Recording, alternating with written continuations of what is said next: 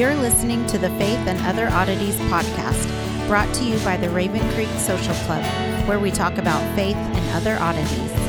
For questions, comments, or to be part of the conversation, join us on Facebook, Twitter, and Instagram, where you can find us at Raven Creek SC. Now for your hosts, Emily Dixon and Nathan Underwood. I want to apologize to anyone who might be bothered. I've been coughing a little bit. It's kind of a miracle that we're recording this week.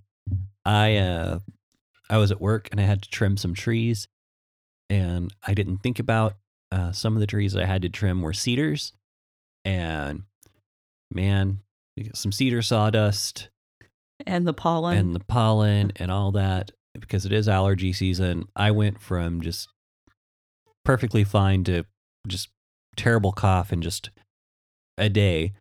And then uh, yesterday, I, I woke up and I didn't even know if I was going to have a voice to record, um, but I got better. So um, we're glad here. I'm trying to catch any of the coughing and, uh, you know. You're back on the cough drops again. Yeah, back on the cough drops. So you'll you'll see me grabbing those things. Well, yeah, I was at mom's a couple of days ago and she's got pine trees in her front yard. Mm-hmm. And I looked up in time just to see the wind blow through the pine trees and like this cloud of yellow comes out of them.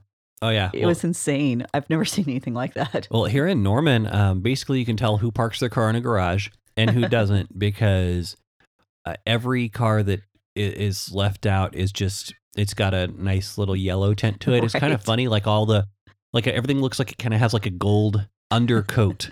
Um, if you Right. like and it's kind of shiny. little glow. Yeah, it, it's it's kind of pretty, but man, it needs to. It- It's dangerous. Yeah, we need to slow down on some of that pollen. So, so that's why if uh, uh last episode, this episode, if you've seen me coughing, um, I apologize. We'll try to catch a lot of that. we live uh, in Oklahoma. It's always it's allergy that season. time of year. So, anyway, so uh, last episode we wound up with Joseph getting hauled off to prison, right? yeah. After the world's oldest documented sexual harassment case. Right. Um, and and it was the the woman aggressor there and very interesting um as far as the, the situations that it, it brings up and one of the things that I, I find to be very interesting about that that point in particular is it really comes down to a question of identity and so uh, we talked a little bit about that on last um, last show now, uh, moving into this next section, we basically know that Joseph is about 28 years old. Um, he's been in prison for some time. Uh, about 11 years have elapsed since he uh, was originally sold into slavery. And so we really don't have a firm timeline on from the time he was sold into slavery, went to Potiphar's house, and when he went into prison. Right. So that's kind of um, up in the air, but I guess the timeline doesn't really matter. The the events are what's significant. Um, he is imprisoned, as we mentioned in the last episode. This is in Potiphar's house, so he's still very close to Potiphar. Potiphar's the, the chief steward for Pharaoh. And in Pharaoh's prison, this is kind of the place where um, the the political prisoners are kept. This isn't somebody who, you know, like a kid stealing bread off the street is going to be kept here. This is Right. going to be someone of importance because we have, um, you know, Pharaoh's cupbearer is going to show up in the story. this is like this is like the posh prison. It's like with the uh, Yeah, yeah, the TVs and the exercise bikes. I, I'm, I'm kidding. Yeah. Well, uh, you know, probably as posh as an ancient prison was. Well, it's, I would guess. I don't know. So. and so yeah so but he he's he's actually this turns out to be an opportunity um because he's going to wind up um actually helping them out so what happens is um he's in prison and pharaoh's cupbearer comes to him and says hey i've had a dream and he goes into the specific specifics of the dream and joseph interprets them for him and um in interpreting the dream, he he tells the cupbearer, Pharaoh's going to to take you back. Mhm. You're you're you're going to get to return to your position, and you're going to um, be reinstated to to your authority. Now, being a cupbearer was a pretty significant job um, there's lots of ancient documents that validate the idea that being a cupbearer meant that he had not only authority and prestige, but he was probably wealthy too. Right. And he was um, in a place of great power. Um, in in the Middle Ages, might actually be compared to um, the groom of the stool. I don't know if you've heard about that one. Nope. Okay. I, I, it sounds familiar, but I couldn't tell you what it is. the, the groom of the stool. He was there with the the the king uh, in the, the castles um, in you know Europe were not known for their um, Plumbing? for their Is plumbing. you're going with yes. this? Is that, that type of stool? I- I- that's exactly what it was. But because he was with the king at these times when nobody else might be around, he had the ability to speak to the king about political favors and things that uh, he might want to, um, you know, get for his friends and buddies. So you always wanted to be friends with this guy, and that's kind of the what the feel I get from reading some of these ancient documents about cupbearers. Yeah. And we actually know in Nehemiah uh, chapter 1, verse 11, that um, Nehemiah was the cupbearer for Artaxerxes, who returned the children of Israel out of exile to begin to rebuild Right. Jerusalem.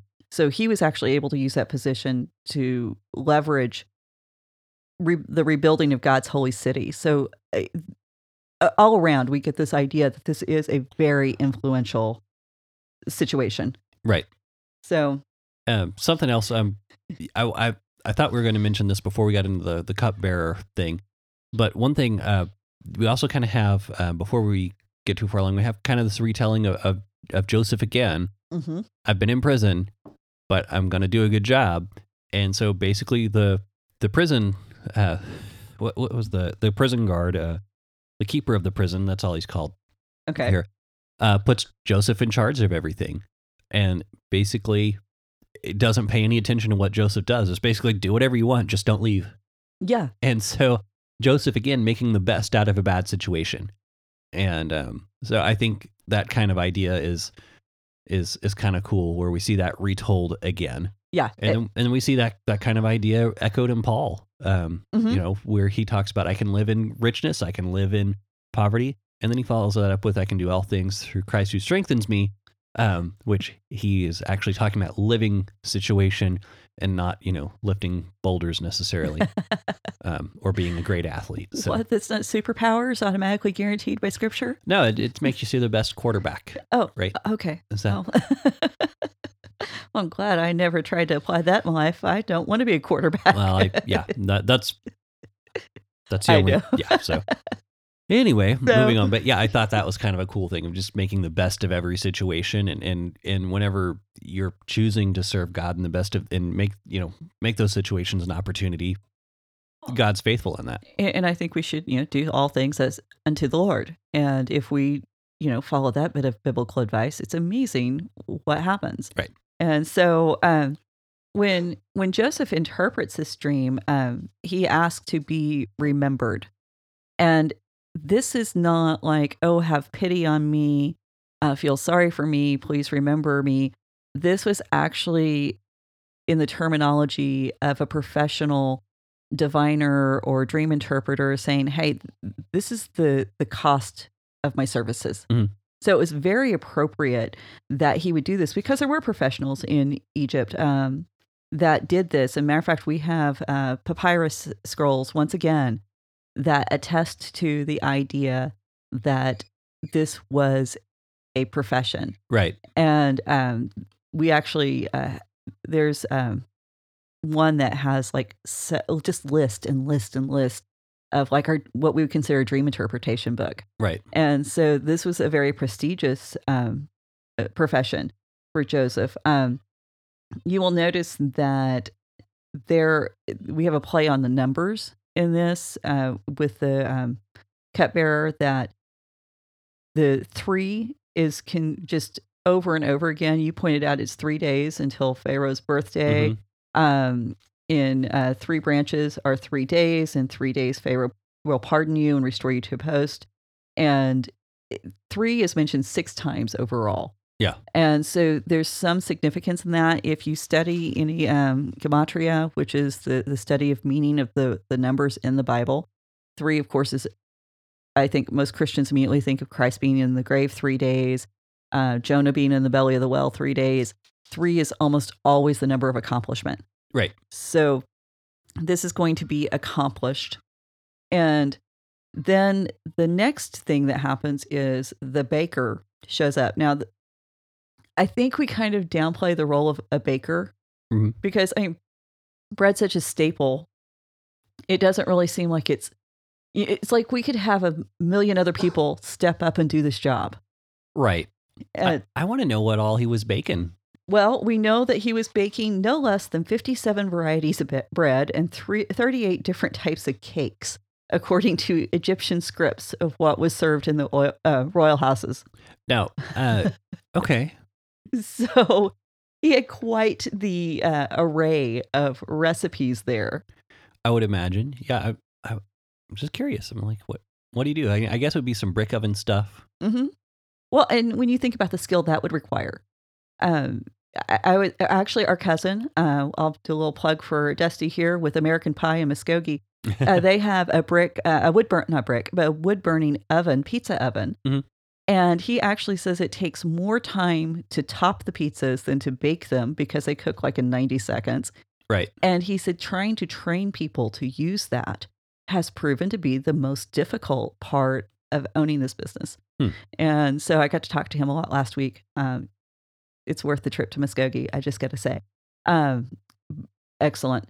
But this is these are the kinds of things that this baker would have had to have dealt with very primitive working situations. Uh, think about food storage, uh, the fact that you wouldn't be able to control the quality of wheat, you don't have airtight containers, Mhm. weevils would have been, uh, all of this came into play. Yeah. And so he was pretty significant in his own position. And to, to fire your baker would have been a huge deal because you would have, you know, bread would have been at every meal. Right. And so he, uh, Joseph interprets his dream. And I love the Hebrew. There's a great little play on Hebrew words here. Um, with the cupbearer, Joseph said that Pharaoh is going to lift up your head. Mhm. And in li- that means he's going to pardon you, he's going to bring you back, he's going to forgive you. With the baker, he says Pharaoh's going to lift off your head. Right. and so it- it's uh, very, very subtle little wordplay there. Uh, but I think sometimes we forget that the, the Bible writers actually do have a little bit of sense of humor here. A little dark humor, even. a little gallows humor. Yeah. Yeah. Well, the literally. and, and, you know, and I think I I thought it was funny that it says says it's on Pharaoh's birthday because it's like Pharaoh's like my birthday's coming up. I think I'll finally kill that guy. Pardon a few people, kill a few people. It's all good. You know, all in a. I mean, what what's a party without an execution? Well, Right, and this also I hadn't th- I hadn't thought about this before, but this kind of sets up who Pharaoh is because he does have this sort of power, and I think we know that reading the story. But when Joseph is going getting ready to go talk to this guy, Mhm. and, and to think about going into that situation where just willy nilly he can lift up or lift off somebody's head, Mhm. and so kind of driving home that even though Joseph was doing a good thing, it was still kind of a precarious thing. Right. And so the other part of this that I found interesting is Joseph in the the baker's dream includes the fact that the bird's are going to pick the flesh off his body. Mhm. And I thought, okay, that's kind of weird. But it, so I started looking at that and just thinking through, and I doing deep research because not everything requires deep research. But just think about this is Egypt. This is the land of mummies. Right. This is Oh, this is where they preserve Yes. honored people. Yeah. Yeah. Okay. Now, yeah.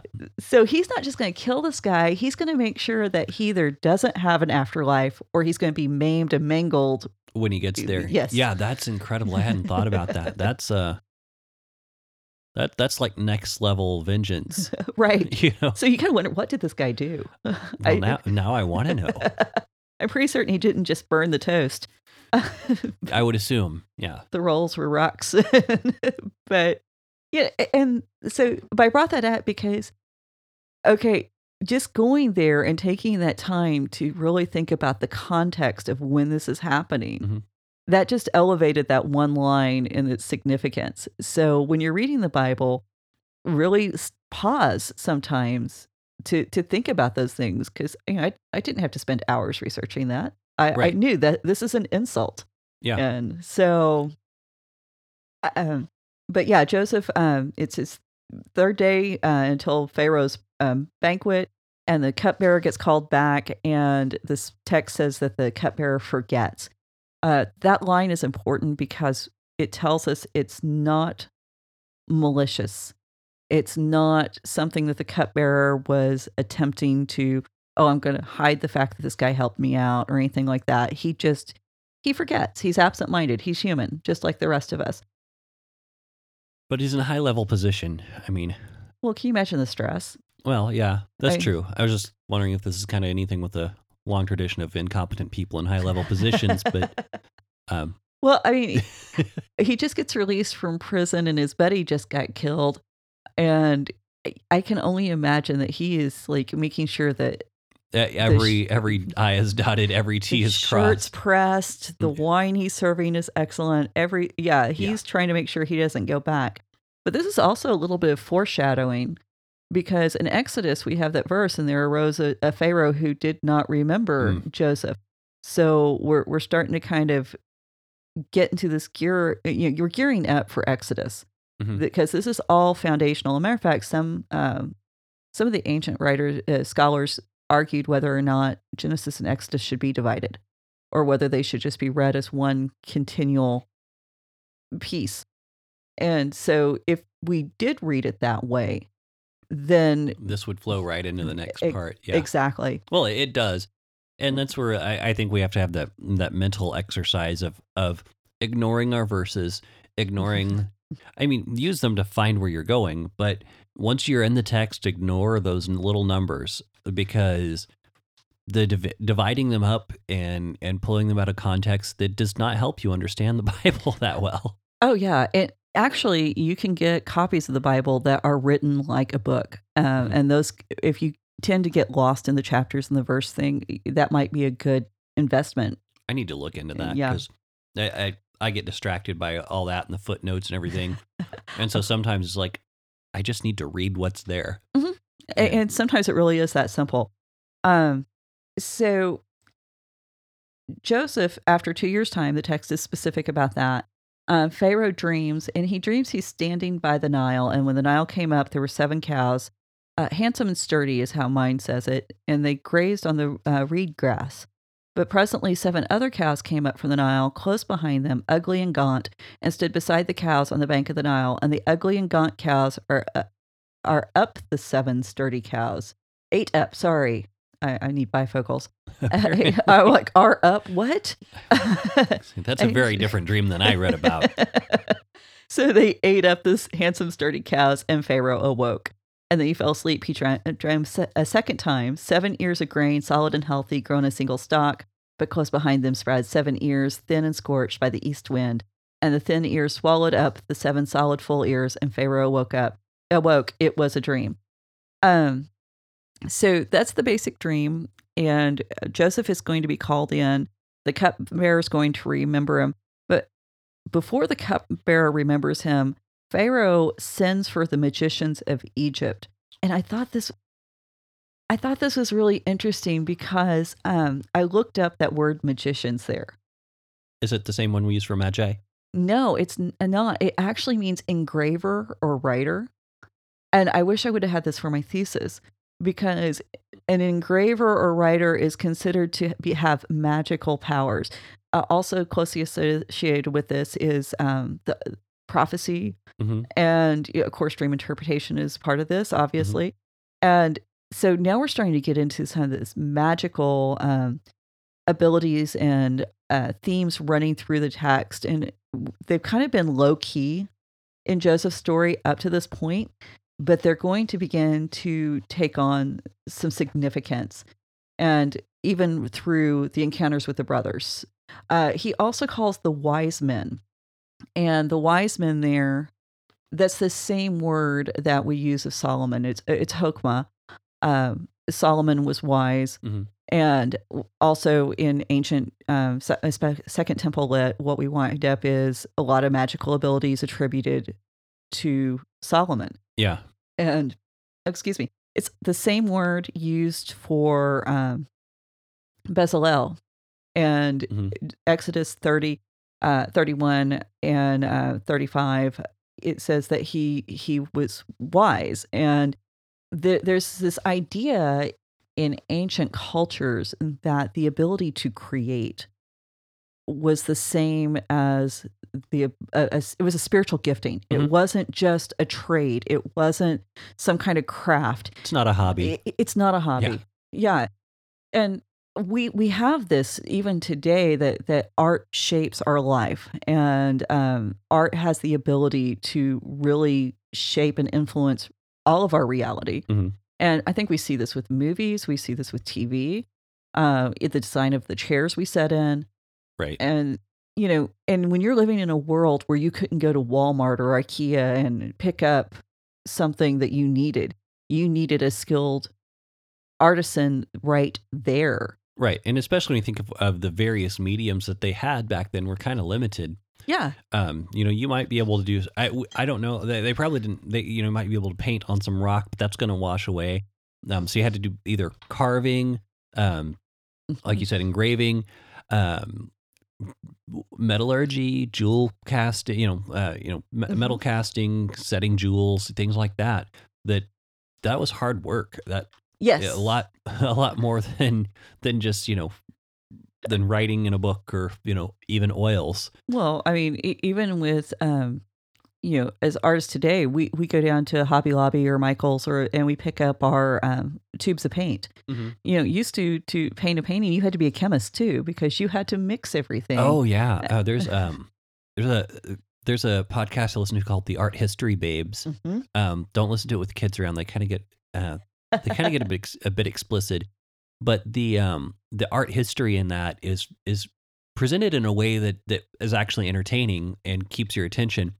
They did a whole episode on the color blue and just the color theory around that and talking about how um it it used to be the most expensive uh color and I can't think of what the what the what the color name was. You would probably recognize it if you heard it. Um but it was a specific type of blue and I believe it was Michelangelo who was commissioned to do a painting of Christ and Mary and he he had this idea that he was going to put Mary in this one specific color blue but when he went to try to you know he got a price for it when he went to try to order some and get the money from his patrons to to uh, say hey I need this blue to finish this painting they're like well that's too much you're going to have to paint it a different color and so instead he just didn't paint Mary's clothes in the painting. So it remains unfinished because he was not going to ruin his painting by using an inferior color than this one particular blue he had in mind. So I thought that was that sounds so Michelangelo. that was pretty cool. Um, Not but- that I know him. Like we're not buds or anything, but I mean that sounds just like something he would well, uh, well, apparently, like the uh, like the Sistine Chapel, he didn't want to do it oh because yeah, he didn't think of himself as a painter. right. Um, he was a sculptor, Mhm. and he did not like working in because that's all fresco, isn't it? I believe so. and he did not like working in it. And which I can't say that I blame him. I mean, you're putting the the paint right in the uh, right in the plaster. right in the plaster, and so you don't have much margin of error. And he like, and it's so funny because this is one of the most beautiful. I haven't seen it in person, but the picture I've seen is you know it's beautiful work. And, but he didn't consider himself a painter and hated doing it, and so he was constantly walking off the job, and um, and then the the papal uh, police or guards would go track him down and be like, "No, no, you're you're getting paid to do this job. Come do this job." But they would they would go and find him at the local bar. You know, like, nope, get back to work. And- And even then, he put in so many jokes and slams Oh, against man. it. So that's a whole okay. But yeah, th- Maybe we can we can do an episode on that. That can be an oddities episode. But um, But th- that's the thing. The, the position of an artist, I think today, there's not a lot of people who engage in artistic activities that we consider real artists. And in the ancient culture, you were either in it or you were out of it. There was kind of no in between. right, And so anybody who had the ability to do this, they they had a special place in the society. And I think it's I- think it's very interesting today that we have this um, love hate relationship as Christians with the arts, whether it's movies or television. And so, uh, you know, maybe there's a little reason for that. Maybe there we need to have some of that going on, but you know, maybe we also need to be working at creating better Christian art and doing some things with integrity. So um, I won't get on that soapbox. Nathan's holding his breath. I- I am. Like, uh, I want to talk about this, but no, we've got other stuff to do. but okay so but this is also foreshadowing um because what's going to happen is we're going to see this clash between the pagan magicians who are unable to solve a problem and joseph god's true prophet in the situation who is able to solve a problem and this is the first time we see kind of the standoff the spiritual duel going on in the bible and it's kind of underplayed. It's not real Right. uh, in your face. It's not the same situation that uh, Moses and Aaron walk into with Jannes and Jambres with Pharaoh, where you know the oh you can turn water into blood, so can we. You can turn a staff into snakes, so can we. Uh, and I think it's very interesting in that that particular story. The a lot of people said, "Oh, well, they're faking it." The Bible never says they're faking it Right. it, this is really what's going on. There is some power to what's happening um, with their ability. So uh, we're ready to Yeah. move the. So anyway, I, I think this is worded really funny. Okay. Um. So and this is just funny. It's not anything like great spiritual truth out here. but he says, then the cupbearer said to Pharaoh, "I remember my offenses today." When Pharaoh was angry with his servants and put me and the chief baker in the custody of the house of the captain of the guard. Uh, so remember that time when you were really mad at me and we were in you know the whole prison thing it just doesn't seem like something uh, In this, it's I must make mention of my offenses. I must make- it's kind of like you can almost hear the cringe there that it's getting ready to happen. this might be kind of a sore topic but I, i'm getting somewhere bear with me Well, and I think no, I, I like those little points because again, human beings in Yeah. very human situations, and I think we've all been in those places where you know when you've had to address something you knew was going to be a sore topic with maybe not someone who could take off your head, but someone who is going to definitely chew you out for right bringing it to the remembrance. Yeah, so I, I thought that was really funny. And then, he you know goes on to talk about you know a, a young Hebrew uh, was with us there and servant of the captain of the guard, and we told um uh, we told him dream and he gave us an interpretation. Basically, he says, "I think I know a guy." You know, um, think I know a guy. I- So, and I should point out too, and I forgot this in the last episode, the fact that there were two dreams that Joseph interpreted and interpreted correctly is Mhm. significant. Because if it had just been one, well, that could have been a fluke. sure, But the fact we have true a two, now he is a true interpreter of dreams. And so this is what gave the cupbearer the confidence to be able to call on him Mhm. for Pharaoh. Otherwise, you know, it, it- he's just taking a little more of a gamble. yeah, yeah. And when you think about who he's talking to, you, you don't want to gamble with that guy. Yeah. And so, um, now when Pharaoh sends for Joseph, uh, he was rushed from the gen- dungeon. Uh, this is verse 14, and he had his hair cut and changed his clothes to appear before Pharaoh. This is the second time that we're talking about clothing with, with Joseph. And this is the first mention of clothing in this chapter. There's going to be two. And this word here to shave, uh, to, to cut his hair includes to shave. Mhm. And what are Jews not supposed to do? Got the forelocks. exactly. And so th- this all starts to build in a very particular direction. Um, it is good to see that Joseph is still maintaining his integrity because he says, Not I, but the Lord will see to Pharaoh's welfare. All right. So, or God will see to Pharaoh's welfare. So Joseph is being humble, uncharacteristically humble for Joseph. And he he's willing to give credit where credit is due. Eh, okay. Eh, eh, and so Probably formally, he's probably humble in the formal sense, like that. I'm supposed to Well, he's been in Egypt long enough by this point. He knows how to play the game. Right. And you really see that he he is a politician. Mhm. And I think that really comes out in his um in his interactions with his brothers later on that he knows how to set a stage. He knows how to um, make the correct presentation. He knows the right language to use. Joseph is very good at adapting to his situation. Right. And that's why he he went up in ranks. And I think what we forget when we when we read this passage, Joseph isn't just talking to a guy. He's not even just talking to a king. He's talking to a god. Right. In the perception of the people. Mhm. Like he's talking to embodied Horus. Yeah. Yeah. Uh, Yeah. And and the really fun thing about this is now this god is going to have to release the control of his country to a slave. That's a huge reversal. Man, you want to talk about a really interesting image for the rest of scripture. I mean, that's because that's, I mean, I, you- we would talk about Paul and saying, you know, in the life to come, we're going to be judging angels. We're going to Mhm. be co-ruling with with Christ. Mhm.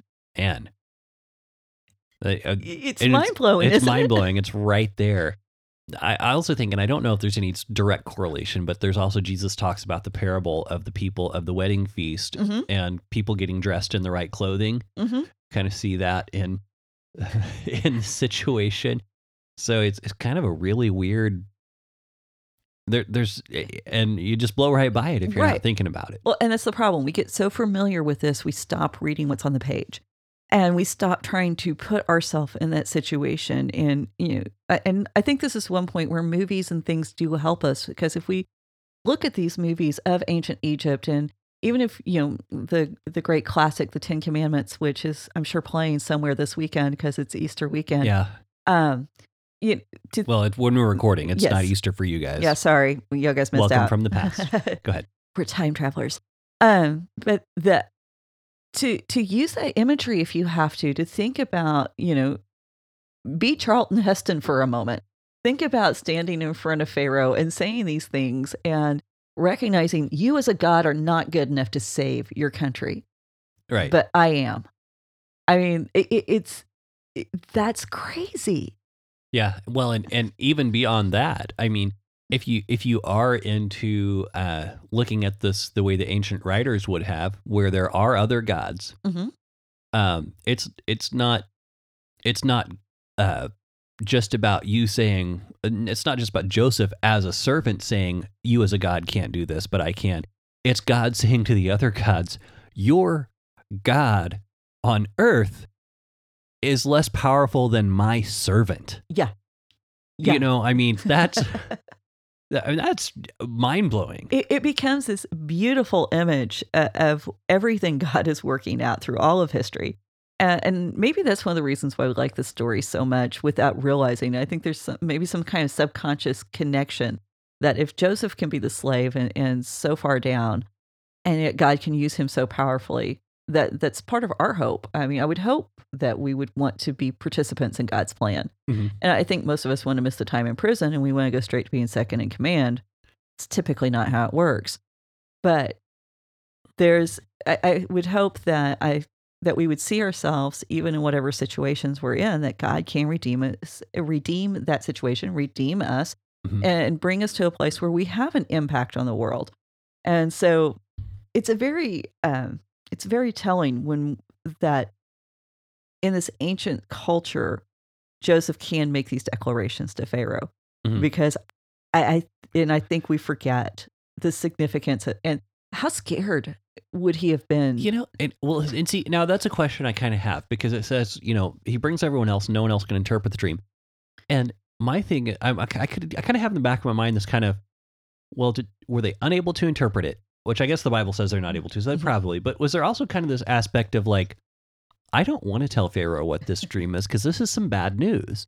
And Joseph's coming to Pharaoh from prison, going, well, if I screw this up, I'm just back there where I'm in charge of everything anyway. yeah, I mean, I, I you know, what what am I, what am I out? I, I, you Or know, I I'm had three hots and a cot. You know, yeah, I, I believe it was uh, George Fox uh, in one of his books. He wrote, uh, he said, "Being a prophet should not weave survival too centrally into their plan. Right. and uh, and I'm like, yeah. And, and of course, in that instant, he uses the example of uh, Nathaniel going to David hmm and y- giving the whole story, and then telling him, look, you know, what you just did with Bathsheba was wrong, and that everybody. That, that's the other thing that cracks me up today. Everybody's like, oh, I want to be a prophet. I want to be a prophet.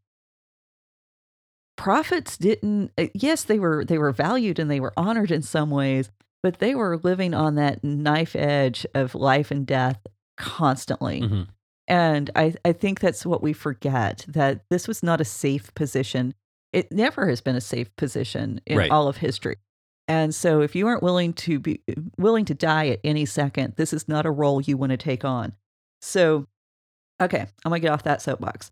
Um but Pharaoh um, Joseph interprets the dream, and then not only does he interpret the dream, he says, "Hey, I have a plan. uh, exactly, Wh- Which I mean, yeah, that that was the thing I was thinking about when you were talking about the other stuff. It's like, yeah, he not only is he, does he know what's going to happen, he knows what to do about it. I mean, that's Mhm. so he was sharp. I mean, I, no, I mean, Well, and, and think about the fact he had been the manager at Potiphar's house. Mhm. So he knew what it was like to have to set up storehouses, or not, not storehouses, but to have the stores in the house to be prepared for the next day or the next month or whatever. And this wasn't like, I mean, evidently the grain was able to be to be conserved and have a long shelf life, but a lot of the foods they didn't have a long shelf life. So even on a day to day basis, you know, if you wanted to have cucumbers or leeks, those things don't don't store well. And Right. so he was learning how to to preserve and, and think ahead and all of that while he was in Potiphar's house. And so it was preparation. right, And I think we forget that everything in our story adds up to who we are today. And each, each little event along the way equips us for something in the future. And so this is on display with Joseph's life in a really good way. And so he gives the plan. And uh, Pharaoh, I think this is an interesting statement. This is verse 37, uh, 38. And Pharaoh says to the courtiers, uh, Could we find another like him, a man in whom is the Spirit of God? Hmm. Now, this is the first time in all of Scripture that we have a human being with the Spirit of God. Hmm. And there is a, a great debate in Christian circles about whether the Holy Spirit came to earth before Christ's death, resurrection. I don't know why this is a debate. It is, though. And I, I, I, I mean, it seems pretty clear from the text. Mm-hmm. Personally, that's I don't. Maybe I well, maybe I'm misunderstanding something about it, but I don't know. Go ahead. and maybe it's, I think sometimes, particularly where we ran in Southern Baptist circles, where the Holy Spirit was not emphasized, Mhm. uh, it, it was almost like the Holy Spirit was a lesser part of the Trinity that, oh, yeah, he's there. He might show up. He, he showed up back at Pentecost. We really haven't seen too much of him around since. hmm And um, so, you know, that might be some of my bias coming with it. But uh, the Holy Spirit is very active in the Old Testament. Yeah, and you see reference to the Holy Spirit and Spirit, or it didn't say Holy Spirit, but Spirit of God. But I think that's probably more just a linguistics thing. Yeah, it, it really is. And the next time we see it is going to be in Exodus, where I spoke of Bezalel being the artist of the tabernacle. And God I- says, I have put, my, spirit, in. him. Yeah. And, and the result of that spirit, I think it's very interesting too, that in the Old Testament, the result of the Spirit of God is wisdom, intelligence, and knowledge, and often working out through prophecy. Well, and and something else too with Bezalel, and I, you brought him up. Okay, it's your fault. You you brought up Bezalel. So I'm gonna go on a tangent uh, because here's the thing with Bezalel is God says I've selected him because of his skill and I put my Mhm. spirit in him. Mhm. And and what's the result of that? It is creativity. It's artistry. hmm And I think we fail to realize, and just I personally, based on what I've read and and and the way that the artists are used in the Bible, the way that art is used in the Bible, I think that you know when you when you're engaged in creating something, you're imitating God. Exactly. God, why did God create the universe? Well, because. Why do we like pretty things? Well, because we're made in the image of God. God made the universe. The universe is really cool. And so we like to make really cool and really mm-hmm. pretty things that maybe don't have a purpose. What is the purpose of the universe? God likes it. Okay, that's it. And so it bothers me a lot of times when when we we try to overcomplicate it for one but whenever we're engaged in creative acts for the sake of being engaged in creative acts that's an act of worship because it's imitation of god Right. and so we've got to realize that the artist is not just it's not just oh that's a cute hobby hmm it's central to to imitating god Right. and and and and I'm not saying you can't imitate God if you're not an artist because God is is infinite. He's multifaceted. Right. There's many different things that we can do to imitate God. But I think the the the not to overemphasize the role of the artist or the musician or anyone like the the creative types, but whenever you are with you know when, whenever there's a good artist or musician they make something that stirs awe in the viewer in the Mhm. listener in Mhm. the person participating. So it does give us a it gives you it invites you in to be to to glimpse what it's like to imitate God in a in a different way. And so that's that's my soapbox on okay. that. Well, I- well, and I've got to take it further now because uh, you know me and Bezalel. He's actually one of my favorite. I've been controlling myself, and you just yeah. So I'm not now. Uh, but even the word inspiration, I, I Mhm. love that. That word inspiration means to breathe in the breath of God. What does God do with Adam? He inspires him, and so when we as Christians are not creating in a way that shows inspiration, we're kind of denying the presence of God in our life. And I think that's an indictment against uh, us as Christians being able to, oh, well, it's good enough. It, it, no, there needs to be excellence. When Bezalel created the tabernacle, he did it with excellence. Every style of visual artistry is represented in the tabernacle right. abstract, impression, realistic, all of this, it, it's there. Mhm. And it's amazing that he was able to produce this in this ancient culture so far ahead of what art would go through the stages historically. Mhm. And I think we, we forget that, that this is, like you said, it is engaging in the imitation of God. It's being an it is being an image of God. Mhm. And the point of art, um, you know, it's it's not so that we can feel good creating it. The point of art is so that an audience can inter- interact with it and engage it. Mhm. And that's the same point as prophecy. And this is the reason why in ancient cultures, artists and prophets inhabited the same space. Right. And this is why we're seeing it here with Joseph's story that the engraver are the magicians, they're the prophets. And so this is very important that we kind of wrap our head around it. And I think if you're, if, as an artist, we need to be pursuing God, we need to pr- be pursuing the true source of inspiration. Mhm. And as consumers, when we engage with art, we need to be engaging with art critically and we need to be engaging with art that is good and not just art that is pretty, but art that makes us think and contemplate and brings that awe. And if we're not doing that, then we're selling God short and we're selling ourselves short and we aren't getting the fullness of what God intended through this gift. Yeah. And because, I mean, it's in this artistic expression of Bezalel that God's Shekinah glory was present. Right. So, I are we going to create something to that magnitude today? No. Yeah.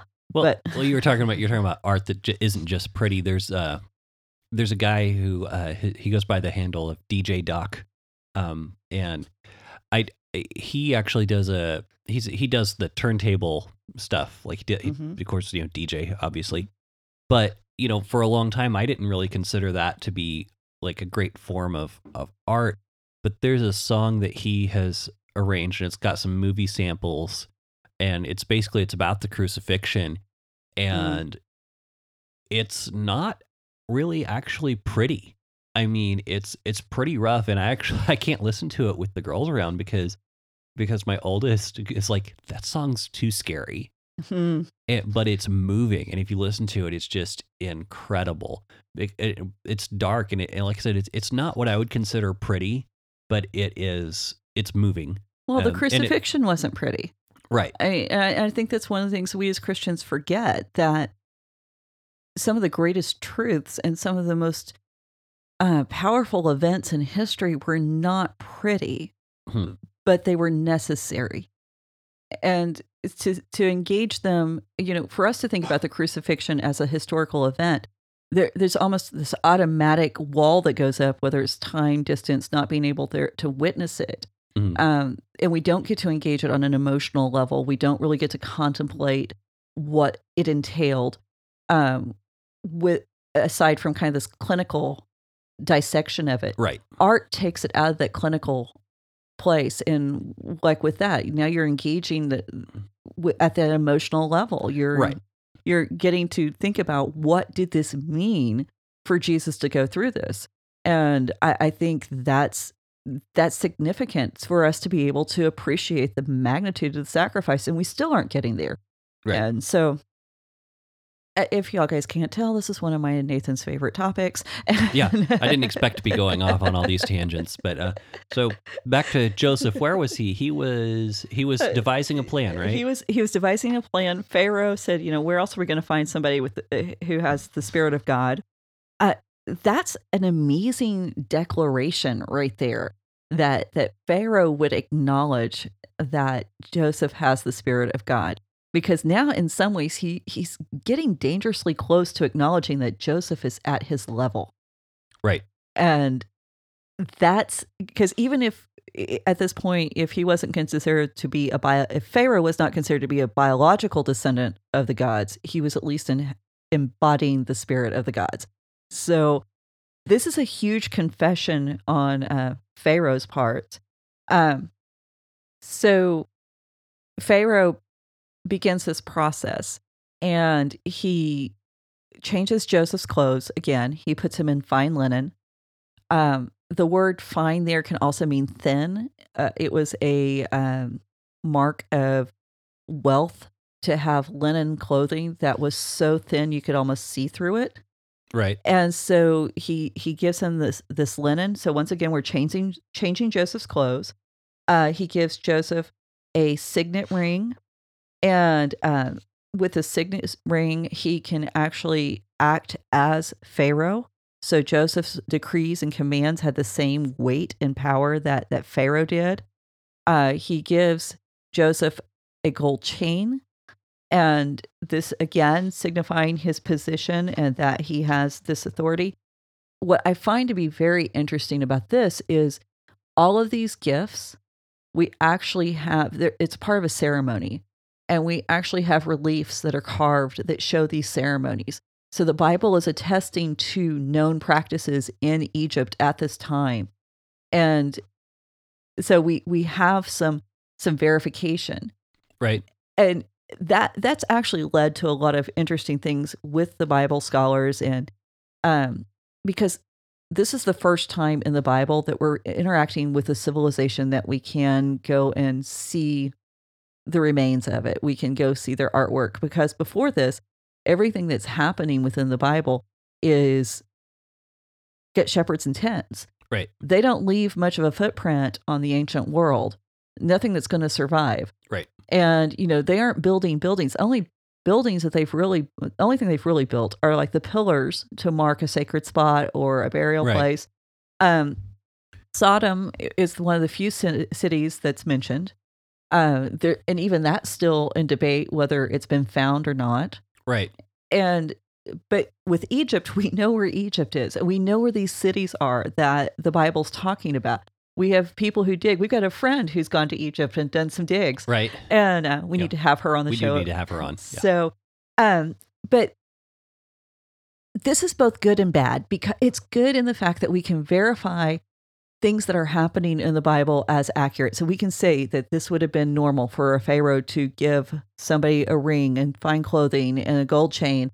And this would have been a part of accepting him into their government and acknowledging his position and making sure that everybody knew this. Yeah. So we can verify that. The problem is we have a lot of Christians who want to go, oh, well, this must, this Egyptian story must refer to this person, or this Egyptian artifact must refer to this one.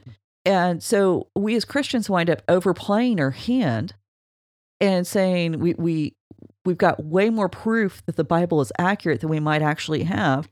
And trying to prove to people that the Bible can be trusted and we end up being liars. Right. And this is a problem. And we're going to talk about one of those here in a little bit. Um, but that's because I don't want to stop there because this is, um, we, we still have a couple of things that, that Pharaoh gave him. He also gave him a chariot. Uh, this is verse 43. Um, now, the JPS here has it's he gave him the chariot of his second in command. Um, what does the ESV have there? which verse again? 43. 43 um says he made him ride in the second chariot Okay. So they made him ride in his second chariot okay. and they called out before him bow the knee Okay. Cuz there it- the Masoretic applies the second in command to Joseph. The Septuagint text applies the second to the chariot. And so the whether the the idea is still that Joseph's the second in command, but right the idea that Joseph would have the second chariot in in yeah it was, Egypt. it was the king's chariot yeah. And so this like, is like air force 2 Exactly. that, that's exactly where I was going. Because this is our first reference of chariots in the Bible, and they're not being used as war machines yet. These are still just a, a statement of status. okay And um, there's some really great work that's done on Egyptian warfare and how they had to actually develop the chariots in order to be able to fight off the Hittites and uh, conquer in in that way. Which it, it gets really fascinating. But um, I, I just want to bring that up. I don't want to go too far into it because I, I've slept since then, and I'd probably say the wrong thing. Mm-mm. So, and um, we we also know that this was very normal. Now, Pharaoh also gives not just a chariot. Um, Pharaoh gives Joseph a name, and Zaphanath Paneah. And there's a lot of dispute, and I I don't even want to try to speculate on the name on this because there is if, if it's an Egyptian name, it means five or six different things. If it's a Hebrew name, it needs seven or eight more. And th- they're really, when I come across that much dispute, what that tells me is nobody's got the right answer. right and so, uh, but the point is that Pharaoh gave this name to Joseph. And then he gives Joseph for a wife Asenath, the daughter of Potipharah, priest of On. Um, and we're going to find that every time that Asenath is mentioned, i'm sorry. I was gonna say it. is there a priest of off there's this priest of on. I'm sorry. I'm sorry. It just it was right there. It was like holding in a sneeze. Um yeah. go ahead and so yeah, so uh, he, Joseph is is getting um, he he's got the ring, he's got the clothes, he's got the haircut, he's got the uh, gold chain, he's got the chariot, he's got the wife, he's got the name. I was listening to one rabbi tre- preach on this this week, and it's like he couldn't have been a bigger goy, and uh, goy is uh, Gentile basically. Right. Uh, so you, you know he couldn't have been any more Egyptian at this like point. the more Egyptian than Egyptian. yeah, It's like like Worf in Star Trek. The more Klingon than Klingon. Always, talk, you know, that's that's the whole. That's the that's the joke on Mission Log about him is that he's always trying to be like more honorable and things like that. But then whenever you get into Klingon government, it's actually very corrupt. But Well, the So- yeah, the idealized. We do that if we have an idea of what what it looks like, and we forget they're real people. And you know, honestly, okay, little tangent here. Um, you know, how many of us go into a Christian environment and we try to be more Christian than Christian? I mean, we're, we're gonna. oh man, oh, what is it? The, the uh, Christian authority chart. It's the uh, uh, Uh, Lutherans don't recognize the authority of Catholics. Uh, it just like goes to this whole whole list of tr- denominations that don't recognize different things, and it says Baptists don't recognize each other at the liquor store. yeah. Uh, you know, it's, well, uh, we start talking funny. We start wearing things we'd never wear. We I, we we do all these things instead of just being human. And I wonder if that contributes to us not being able to see Bible characters as human. well, I, I think there is something to that, and and, and doing that though really damages our, our ability to reach out to, to people because it's. Uh, I, I was talking to it's. I wasn't talking to. I was at I was at a meeting where we that the speaker was talking about um, reaching out to people outside the church, and they said he and a couple things he said that were great, and I think I may have mentioned one or two of them on the show, but one of them was that you know if if you don't hang out with people from church outside of church, then you're not really friends. Mhm. Uh, was one of the things, and he said he said the other thing is as you get to know people outside the church and you invite them to the church into the building to to be part of the group, and your behavior changes when you're around your Christian friends. So they notice that, and they'll notice that immediately, and they'll Uh-huh. notice it before your Christian friends do. They'll notice it before you do, and they'll be like, "I don't want to be part Mhm. of this." Mhm. So, um, you know, take that for what you will. Either uh, you know, are Christians too uptight, or do we need to be better in public? Which one is it? Um, so, well, I, yeah, and both. Um, just my humble opinion. Uh, more on that later, I guess. Yeah. Yeah. So um but he he's he's being assimilated into this Egyptian culture and there's a reason why there's so much time in the scripture spent explaining all the things that Pharaoh is doing to bring Joseph you know kind of there, there's a subtlety to it but it, it goes back to remember Laban talking to Jacob well what do you need to stay and you, Sure. you know you're a blessing here and we I'm a good guy, you're a good guy, we can all work together. And so there's this element of Laban and Pharaoh have a lot of the similar characteristics. Uh, Laban and Abimelech and Pharaoh all kind of share some of Mhm. the same characteristics. And um, so Joseph was 30 years old when he enters the, the service of Pharaoh. And he traveled all the land of Egypt. And during the seven years of plenty, he produced uh, the, uh, the sorry the seven years of plenty, the land produced in abundance, and he gathered the grain of the seven years of the land of Egypt, was enjoying and stored it in grains in the cities. Sorry, I can't even read. Stored the grains in the cities and put it in the city, the grain of the fields around it. Okay. So Joseph collected and produced his produ- produce in very large quantity. Like the sands of the sea, and we get this reference back to Abraham, mm-hmm. your descendants are going to be like the sands of the sea until he ceased to measure it, for it could not be measured. So Joseph's plan's working out pretty well. I do think it's really interesting. They specifically reference the sands of the sea so Uh-huh. often. When it's like you're in the. Desert. Why do you need other sands as your imagery? I guess Well- sand by the sea is prettier. I don't. I don't know. That's a good point. Um, maybe our idea of what their desert looked like has been skewed. Maybe so. uh, That's that National Geographic photo with the camels. It's actually the shadows. Anyway, Yeah. go. So, uh, so Joseph, his plan's working out. Uh, and we have another mention of Asenath, daughter of Potipharah, priest of On. It's every time we talk about her, that's going to be the full description. Mhm. Um, Joseph named his firstborn Manasseh, meaning God has made me forget completely my hardships in my parental home. So Joseph, it, it, you, you're seeing that separation. Mhm. He he's moving away from his past with his brothers. Now right. he's free now. Why isn't he going to look for his dad? He's dad's favorite kid. Even if he couldn't leave, he could send messengers.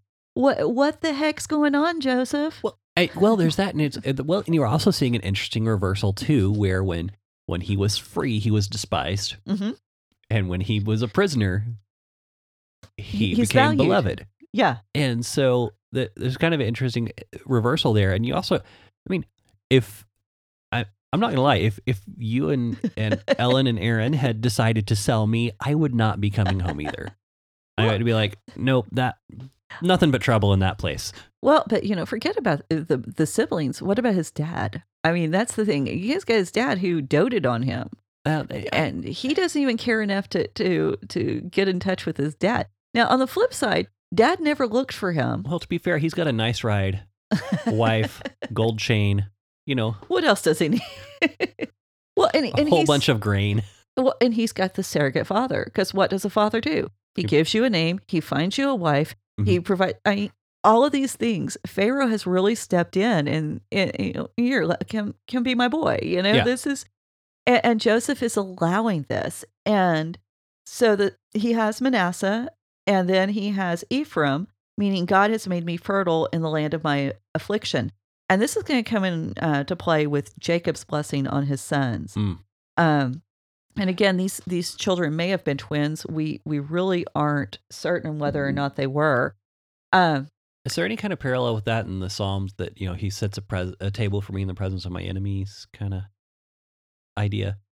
I see that more with uh, actually when the brothers are there, Okay, and there might be some We- here. Well, let's just talk about like the name of the Uh, kid, like the God's made me fertile in the land of oppression Uh, kind of thing. Yeah, and see, Or is that just foreshadowing into what's going to happen into Exodus? Man, well, all of this is foreshadowing. And you find that over and over again in the Bible that one person will kind of play out a portion of the story. And then it's going to get picked up and it's going to, they're going to play it out, uh, play it out as a nation. But there's always going to be that one person. And so with Abraham, Sarah spends the time in Pharaoh's house and she is becomes basically you know his wife and what happens with the children the girls in exodus pharaoh says keep them alive Yeah. which rashi says is because he wanted to sexually exploit them and uh, so sarah pre prefigures that Mhm. and then um, jacob in his early years he goes into exile with laban and he spends 20 years there J- joseph now he's got 20 years in, in egypt um, but then the whole nation's going to wind up there. Yeah. And so we we kind of have these little hints that this is this is the way it's going to go. But it's like God is sending this one person out ahead of everybody else to live this, survive through us it- through it to thri- actually thrive. Then in doing so, they provide hope. It's all, it, and it eh goes all the way back to the dove on the ark. It, it does. I mean, it's, it really it- just it- keeps yeah. going. Well, and that's interesting because as we move through Joseph's story, we actually find that some of the language that Joseph's going to use about himself is the same language used of Noah. Uh, And because Noah saves the whole world. Uh, uh, When you talk about all of humanity, if we take the reading literally, but at least all of known humanity for the writers of the Bible sure. is on that ark. So Noah, Noah saves all of humanity. What's Joseph do? He's going to wind up saving all of humanity. And he's and the Bible's very specific that the, those in the ancient world who survived, it was because of Joseph's planning. And this actually winds up being a problem later on. And so it, it it's all of these retellings Mhm. and building on each other. Th- and I think what that teaches us is as we read through this today, we can see themes that apply to our life. And I really do believe every situation that we might encounter, even if the Bible doesn't specifically address it, the principles are there. Right. And it's because we have so many stories. And they're really, even though the the specifics might differ, fundamentally most human problems really boil down to some very simple issues. Right. And so we we aren't as complex as we want to think, but we're more complex than what We you might than What we, imagine. real, what we can realize. Yeah. Uh, yeah, is the paradox of being a human being. And so I I I love Joseph's story from this perspective and digging into it this way. And I find that because when we started going into Joseph, I'm like, I really don't want to study Joseph. I've heard the story so many times. And then I start digging into it and I keep finding things going, Well, and it's like we've said probably a hundred times since we started this is look at what the text actually says. yeah, And whenever we get to doing that, it really just pops off of the Mhm. page and and becomes something that is more interesting than what we might have originally thought. absolutely. So, well, uh, that's I think that's a good spot to Mhm. wrap up. We're uh, coming up on around our target time. Yeah. So anyway, uh, that being said, everyone, thank you so much uh, for joining us. We are excited to to be back in the studio. Um, we're excited to uh, to be doing this, and we want to keep doing it. So in order to keep us running, be sure to hit up patreon.com slash Raven Creek SC. Um, if you just want to be part of the conversation, uh, give us some feedback, give, uh, give us some questions. Um, that is also appreciated Mhm. more than anyone can realize. Um, again, if we're kind of slow getting back to it, uh, we're kind of a small staff here. Um, You're looking at it. uh, yeah, if you're on YouTube, if not, you're hearing us. Um, but the uh, yeah, go to Raven Creek SC uh, on any social media platform to get in touch with us. We will be there. And um, ravencreeksc.com if you want some uh, show notes and or uh, even Some blog post. Blog post of Emily's. Uh, you can also find out how you can support us. Uh, Raven Creek, uh, you know, it has a link to our Patreon. Also, some PayPal stuff if you're not into multiple, you know, recurring payments. And they'll get you into the paddle store. and that will yeah that will get you into our group also go to uh, go check out the shop we got some t-shirts i've got the new shop relaunched um, we got a couple of different designs um, i realized it came to my attention that the commentarians shirt just said commentarians and didn't say that it was a podcast so and being that it's a made-up word i figured we should be clear on what it's what it's doing Another made up word from us. Imagine. so anyway that being said thanks again for joining us we'll be glad to see you or not see you you might see us uh, next week thanks bye Bye. You've been listening to the Faith and Other Oddities podcast, a Raven Creek Social Club production. Don't forget to follow us on Facebook, Twitter, and Instagram. If you like what you've heard, please write us a review on iTunes or consider supporting us on patreon.com slash ravencreeksc. As always, thank you for listening and don't forget to join us next week.